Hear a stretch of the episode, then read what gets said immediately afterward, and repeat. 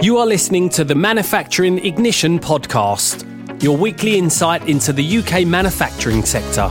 Sponsored by Bonfire Recruitment, helping manufacturing leaders across the UK to attract the best talent for their manufacturing company. Ignite your business or career today by visiting www.bonfiremanufacturing.com. Here's your host, Terry Mallin.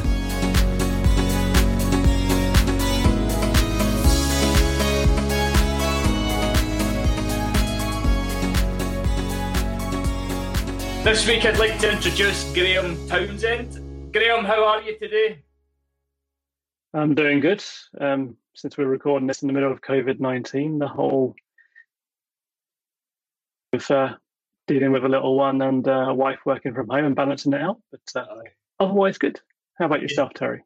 I can tell, and, and exactly that. That's why um, I I think we're both needing a, a, a good haircut at some point soon.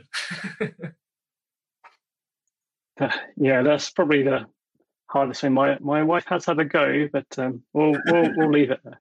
I've been threatened with uh, clippers, but I, I, don't think I'm at that stage yet. But you never know. Maybe a couple of weeks and then we're there. um, but yeah, Graham, could you give our listeners an insight into into your background experience? Just a brief insight.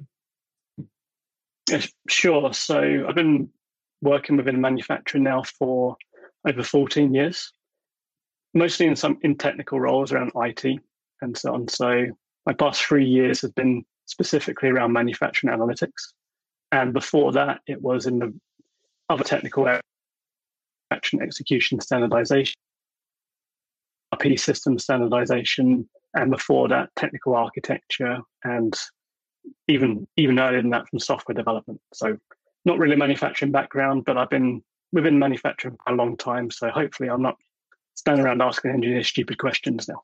Uh, good, good. And, and obviously, the topic that we're going to discuss today is bottom up approach to applying analytics within manufacturing. And, and, you know, that could be, you know, large manufacturing organizations all the way down to small, you know, and, and, you know, what, you know, one, one thing that pops into my head, you know, so, so we're starting off bottom up approach, but why start from the bottom up? And it's such a huge area. And to be fair, we're even though we're a two billion dollar company, we're still everything has to be kind of cost driven and focused. And we it's uh, there's all kinds of things you need around specialist or on the surface you need specialist hardware, big project. Every person we can see from external companies has talked about very expensive software packages and and so on. And from for us, that just is a is a is a no deal. We need to um, we want to start somewhere small, somewhere targeted. Um, so we've we've got lots of stuff sitting around. We have very clever engineers and people with statistical backgrounds, various other backgrounds. For for us, we thought we should be looking at what we can do to get started with what we have. Um, they say data is the new oil. Don't want to just give all of that out to some third party to do what they have. That's potentially our IP, something we want to kind of own for ourselves.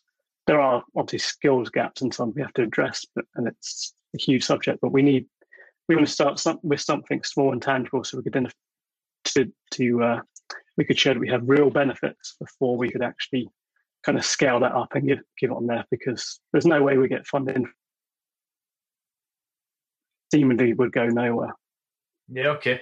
And, and and and you know, I know we've kind of just jumped straight in there, and that was my fault. But you know, give us an an overview of, of the business you work for. You know, you know, and and, and what they do. Oh, of course, yes. So um, we're a, a, a American-based composite material manufacturer. So we mainly focus on aerospace. Okay. And we have got a wide range of um, manufacturing processes. So on one end, we make actual parts for aircraft, and on the on the very far end, we make uh, we have chemical processes to kind of build some of those base materials. So we go from raw chemicals to processed materials such as carbon fiber and resin systems, through to composite materials where we combine those resin systems and fibers together to make a composite with different strengths, yeah. and then that can go into different parts. Uh, the different stages we are buying materials in and out. Huge range of, of different material for our business. So we're very focused on the materials we have and the different properties they can have. And we're quite vertically integrated. So there's lots of different points we have and different levels of maturity in terms of what we can capture and what we can do with what we have. Interesting. No, interesting. I used to work with a business actually in Scotland that does uh, similar to a certain extent. One does uh, chemical process where they use a resin to glue. You know, the the product that they'll supply is a resin. Then another one did um, a, a cloth which was like bomb proof. You know, it's like a you know fibers integrating anyway. Anyway, mm. I'm I'm digressing and rambling. Um, but you know, coming back to the to, to, to the topic because that'll you know that that that brings in your relevance because you're actually breathing manufacturing, you're in manufacturing, you know. So, um, you know, if I'm a business leader within a manufacturing uh, facility and I'm really interested in how analytics work and how I can use that to better the business, where where would you start? Where would you begin? So I, I would start this with some kind of tangible pain point you currently have. So some usually for, for us, we would look at something in terms of where can we take cost out? That's normally the easiest place to look. So um, we'd look at how could we improve yield? How could or or where would we like to improve yield? Yeah. More accurately, where where could we reduce the cost of a process? Where could we make it more stable? Where could we so we have all kinds of different quality parameters around our materials. So where could we make them more stable or bump them up or click them down, depending on as they would be. So we'd find there, and usually, usually it's where we would go. Whoever's wherever is our biggest problem right now, that's normally where people are going to be engaged and focused. So let's go pick one of those up.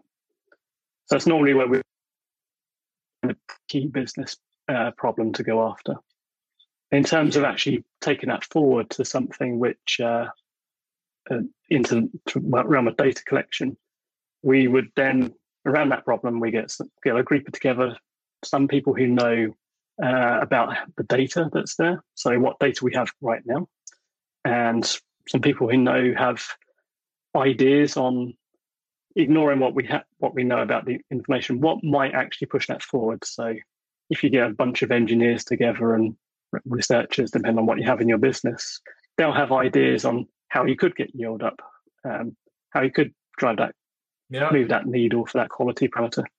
And if you get those down, what we've what we found really useful is to have that small group of people in a room for an hour or two, maybe, just go through and come up with different set of hypotheses, and then we rate them for along the lines of how likely they are to be true. You know, is this some wild idea which has a small you know, based on our scientific or gut feeling, is that quite likely to be the case? And how easy, how accessible is it to get that data? Is that something that's readily available? Is that hard? And ideally, we'd have a few hypotheses which are easy to get the data hold of and uh, likely to be true, and then normally where we go go start. Do you, do, you feel as if it's, it's it's very it's important or or the most important that collaboration in terms of integrating analytics within your manufacturing business, the collaboration of um, of the people within the business is the most important part to to, to start doing it.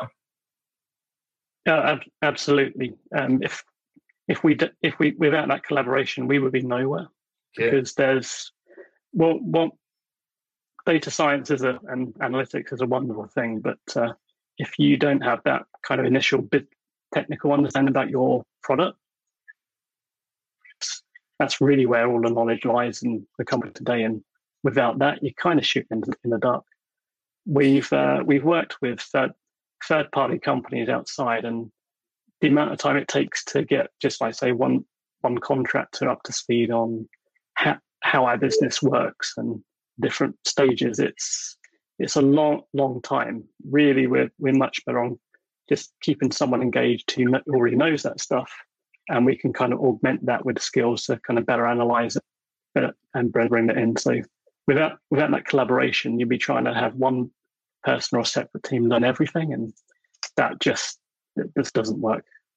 And, and have you had much experience? I'm just thinking outside the box now. Um, totally. Um, you know, because typically what you've got. So, say for example, it's a it's a very good, profitable business. Um, don't know, family owned, been going for fifty years, whatever.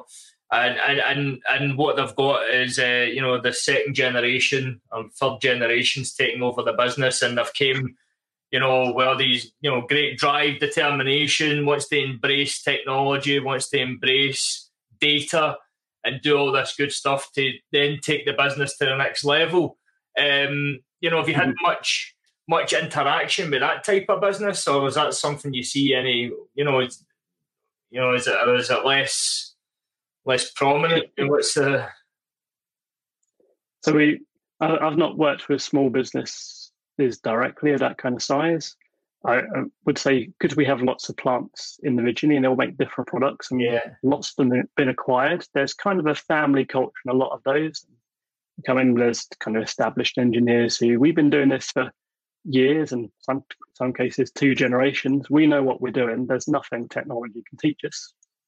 Um, there's kind of a there's a kind of cultural thing to slowly work on there and certainly in in that it's got to be coming back to what I said before. It's got to be around some important business issue. If the business is running well and there's nothing that seems to be need to be uh, moved, it's, it's very hard to get kind of something in there because what's it going to do? If no one's really focused or passionate about moving it, um, then uh, it, it needs a, a, leader or a driver in that space. So if there's like some serious cost constraint, as yeah. in um, you've got competitors nearby and they're trying to push your costs down. You need to find a, a new way to cut, take some money out to keep yourself profitable. Then you've got a pretty good driver there to focus on and and and uh, and work towards. So if if that if that's there in a family business, I can see that working. But without that, it's why why change for the sake of change? Yeah, yeah, and and and and you know, as a bad example, it's in the family business, given that you know it's more the smaller business and how that mm. how they adapt to that change and, and how they would embrace it. Um, you know, and and and you know, with regards to the benefits of using analytics, you know, what's the sort of overall benefits that a, that a business leader could gain from bringing all the pieces together so they've got a full view of how their business is performing or spot the gaps of you know what is not performing mm-hmm. it's usually the speed of uh, getting that information so if you don't have a proper collection and strategy in place then getting an answer to a business question can take days weeks yeah. and often even if you get an answer in weeks if you're a larger company you'll have multiple people involved in collecting that information and they will kind of put their own spin on it. Yeah. So you'll have one team will kind of spin it that one way to make it look better. Others will spin it another way to make it look a bit better. And a really good good uh, case around that is uh, OEE, so overall equipment effectiveness. At least for us, it's uh, meant to be a standard metric, but you know, depending on how you uh, tweak the numbers, you can make yourself look fantastic with a few little adjustments. And unless unless you've got a consistent way of collecting that data that's uh, been thought about, then you, you're not really comparing apples with apples. No, it makes sense. And and and, and obviously we're touching on, you know, right at the start you mentioned, you know, where you would begin would be looking at one specific area. You know, if you've got various areas that you've looked at, you know, how do you go from you know, a couple of different trails to something that's more robust and scalable, such as the business that you work with? Because you've obviously been on that journey. So, how would somebody go from that? Uh, so, so for us, we've gone through when we go through several of these iterations, we start to see patterns emerging. So, and uh, so we like to keep doing the experiments because it keeps us learning kind of new information on there. But uh, there's a, f- five different areas that we tend to, to see. So um, the da- data collection strategy is a key one which I touched on. So mm. we start need to think about what we need to be collecting more systematically. And for us, because we're we have so many different stages to our manufacturing process. Really key thing for us is genealogy. What material went into what? If we don't have a good collection strategy around that at every stage, we can't link them up and we lose our visibility of what's going on. So pretty pretty early on, that's pretty clear thing. We need to have a good strategy in place for that. And you know, internally we have systems being put in to collect that systematically everywhere so we can do that kind of that joining. Uh, other areas are uh, data processing. So how do we turn that into use models? So we need this is where a more technical area where we actually need to bring in skills and maybe not consistently, but it's something that you know, all the stuff around do we need cloud technology or can we do it on premise and various other different technical aspects we need to do. We need to pull that resource in, and we like to kind of work with a cons- consultancy for a while and then learn internally. Then we can kind of go on from ourselves from there. Um, in between that is data integration, which again is you know, how you've got all this data collected. How do you integrate it and put, store it somewhere so it can be easily accessed? Um, tooling. Um, are you just going to have dashboards for people to see and high high up, or are you going to build this for engineers who like to tinker and look at different experiment, do different experiments? You know, do we want to have them um, be able to do this themselves? Is that the kind of thing we want to train yeah, up? Yeah. And the large large thing is the general internal knowledge and skills. So, um, do do we want to have a dedicated team? We've generally steer away from having a dedicated team. We prefer to upskill people. Much better for an engineer and in the process to know how to analyze something rather than to go to some centralized resource who doesn't know the process. But it, we we found this kind of distribution of skills across is much better than trying to centralize it because it just speeds the process up and keep keeps us going on going there nice and smoothly. And and and, we and we went to the, the the robust and scalability of that there, but let's bring it, you know, just to close off, let's bring it back to in hindsight, Graham, you've got a vast experience doing what you're doing within this business, and you've you've seen the pros and cons with that as well. Um, looking back, what would you say was your biggest challenge and obstacle that you that you faced, so that someone listening to this podcast can sort of, you know, already think about it ahead of actually implementing or doing it? Uh, so it kind of links back to what you said at the start. To be fair, it's managing expectations. So on one side, you m- might have someone who thinks that data analytics can solve everything magically, um, really easily. Just uh, go go do, and we'll get answers that will magically transform our business. And on the other end, there's engineering teams who pretty pretty focused said we know everything. There's nothing new that can be taught us. They're kind of two different things, and they have to be managed se- separately. We've been burnt a couple of times in the early days from external companies will come in and they'll say, you know, just let us in for thing. We'll take 15% of your cost out. This, this, just run it for our tool. It will tell you everything. No, and that that burned a few people. Um, yeah, I've never let someone like that in again. Um, needs to be like pretty t- clear focus stuff because those kind of promises never, for me, they never seem to hold up. Um, flip side, engineering teams, uh, the biggest challenge and problem is a lot of this stuff turns out to be experimental. So you don't get it on the first go. You might, you tend to learn something new, and the engineers there's an expectation to say once I've got some information, I can immediately go on to the solution. So engineers are there to solve problems. That it's just yeah. okay. I've got my data, go, and managing that and kind of saying, well, this kind of says here there's a forty percent possibility here. We should explore this, but the data isn't quite good enough. It's like that's no good to me. It's like setting that expectation earlier up would have been better, I think, um, for, certainly from there. And especially where some of these, um, when you start getting into the analytics thing, some of them a bit black boxy and you can't quite tell what's in there. Again, set an expectation about what can be on there, what can be learnt. Um, again, people would feel much more comfortable for us to see a nice equation which says exactly what's going yeah. on. Send up the expectation what comes out of that. Uh, yeah.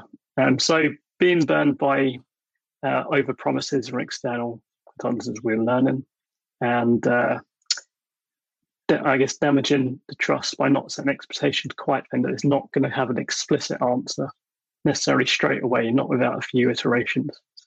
So yeah, they're probably the biggest uh, regrets. I would yeah, say. Interesting, and, and it's and it's it's you know I, think just kind of summarising everything up, you know, analytics can be used very effectively within any size of manufacturing, any sector.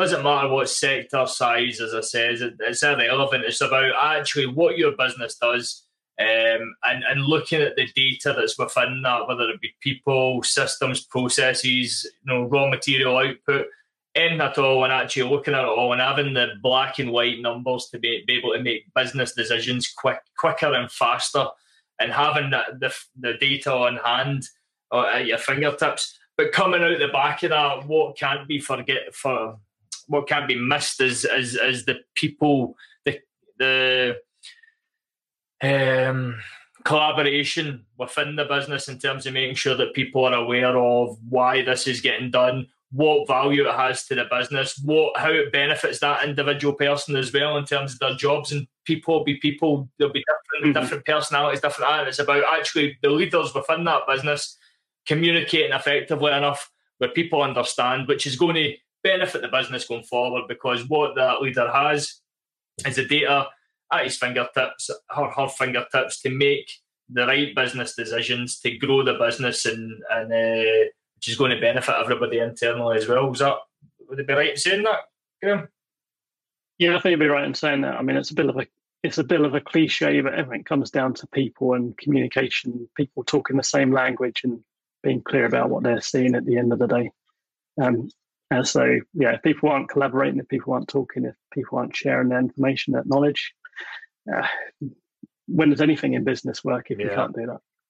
Yeah, no, and it's spot on, and I really appreciate that input. Really good. Um, I enjoyed that. Um, Graham, if, if anyone wants to reach out to yourself, you know what what what would be you know to, for anything at all. I don't know what it would be, but you know it'd be a matter of getting a bit more insight. You know, um, you know what what would be the best way to reach out to yourself? Sure, well, I'm always happy to chat and learn from other people as well. So, uh, best way is uh, I've, I hopefully can be easily found on LinkedIn, but if not, uh, via email. So it's literally graham.townsend at hexcel.com or gmail.com if uh, personal is preferred. Yeah. Either way, yeah, that's normally the easiest way for me. On. Well, thank you very much, Graham. Really good insight. Um, and that's us for this this week's episode.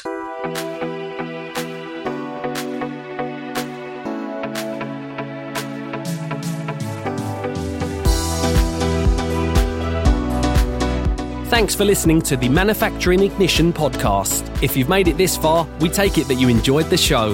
In return, we'd love it if you would leave us a rating and review on iTunes. Subscribe while you're there, and we'll catch you for the next episode.